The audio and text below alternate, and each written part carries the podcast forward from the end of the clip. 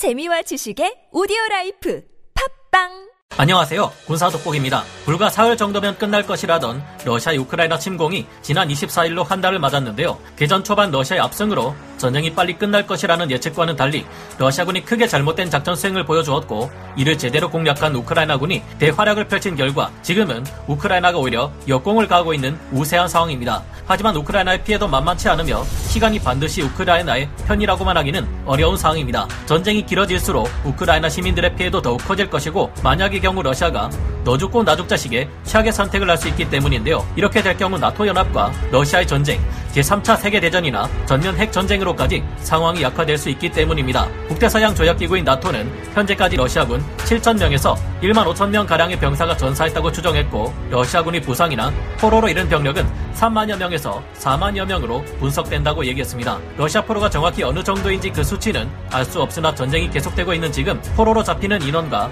투항하는 인원이 늘고 있어 정확한 숫자를 파악하기 힘든 상태인데요. 러시아군의 무기 성능이 형편없어서 이 같은 전쟁 결과가 나왔을까 생각해보면 그건 또 아닙니다. 과거 같은 소련의 영토 안에 있던 우크라이나군은 지금도 적지 않은 구소련제 무기를 사용하고 있으며, 러시아군의 무기와 같은 것을 사용하는 경우도 적지 않기 때문인데요. 러시아군에게서 노획한 무기를 사용해 러시아군을 격퇴하는데도 잘 써먹고 있습니다. 러시아군 지상군 병사들은 무엇을 잘못했길래 압도적인 병력을 가지고도 중요한 전장에서 패배를 반복하고 있으며, 무엇 때문에 지금처럼 수많은 포로들이 생겨날 상황에 처한 걸까요? 지금부터 하나씩 분석해보겠습니다. 전문가는 아니지만 해당 분야의 정보를 조사 정리했습니다.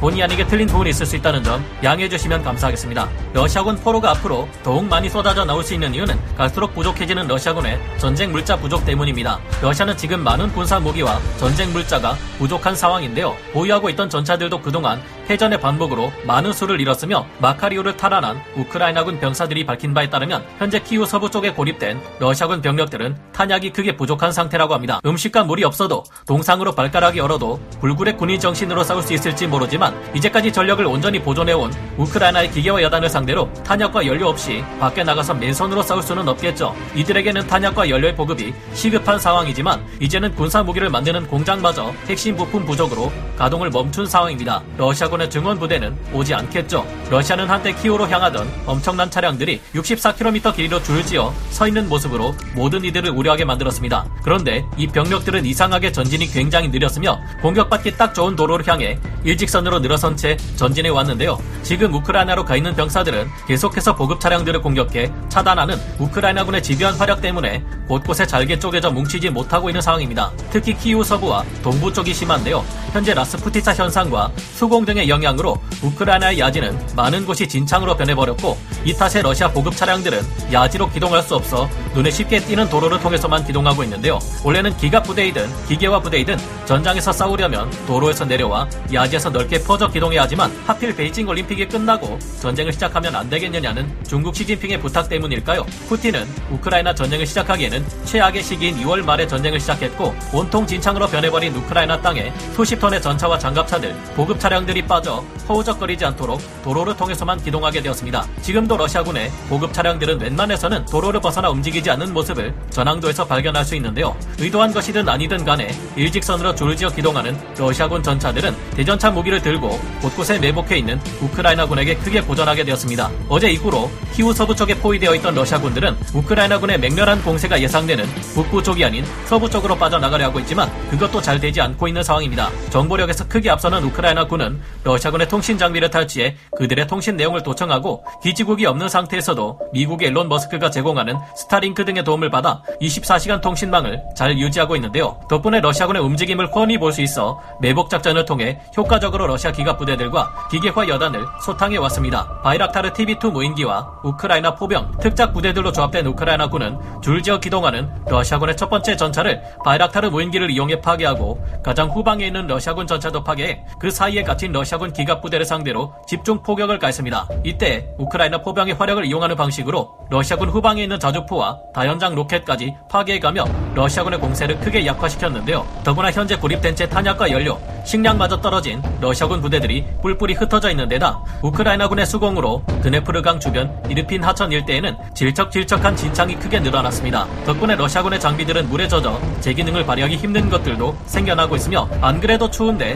물에 젖기까지 했으니 50%에 달하는 러시아군 병사들이 동상으로 고생하고 있다는 소식도 심심치 않게 들려옵니다. 현재 이 지역에 갇힌 러시아군을 상대로 우크라이나군이 계속해서 압박을 가하고 있는 상태인데요. 연료와 식량 보급마저 잘 안되고 있는 취약한 상황입니다. 러시아군이 급히 도망가는 바람에 버리고 간 부식 트럭에서는 오래된 게르킨, 감자 같은 것들밖에 찾을 수 없었죠. 전쟁의 형세가 우세해도 전쟁 한복판에 있는 병사들은 언제 죽을지 모르는 상황에 지금 병사들의 식량 보급마저 잘 안되고 있는 상황인데요. 새삼 전쟁에서 보급이 얼마나 중요한지 크게 깨닫게 됩니다. 우크라이나에 가있는 러시아 병사들은 지금 4분의 1가량이 직업 군인이 아닌 민간인 포함 징집병인 상황입니다. 자신들이 전쟁에 나가는지 훈련에 나가는지도 확실히 알지 못한 채 투입된 이 젊고 어린 러시아 장병들은 푸틴 때문에 죽고 싶지 않다는 생각을 충분히 할 수 있는데요. 이런 상황이다 보니 지금 러시아군의 탈령과 영영 불복종 상황이 더욱 커지고 있습니다. 지난 22일 영국 데일리메일은 우크라이나 보안군의 신문하에 나온 러시아군 포로의 증언에 의하면 우크라이나 전선에서 도망치는 모든 러시아 병력을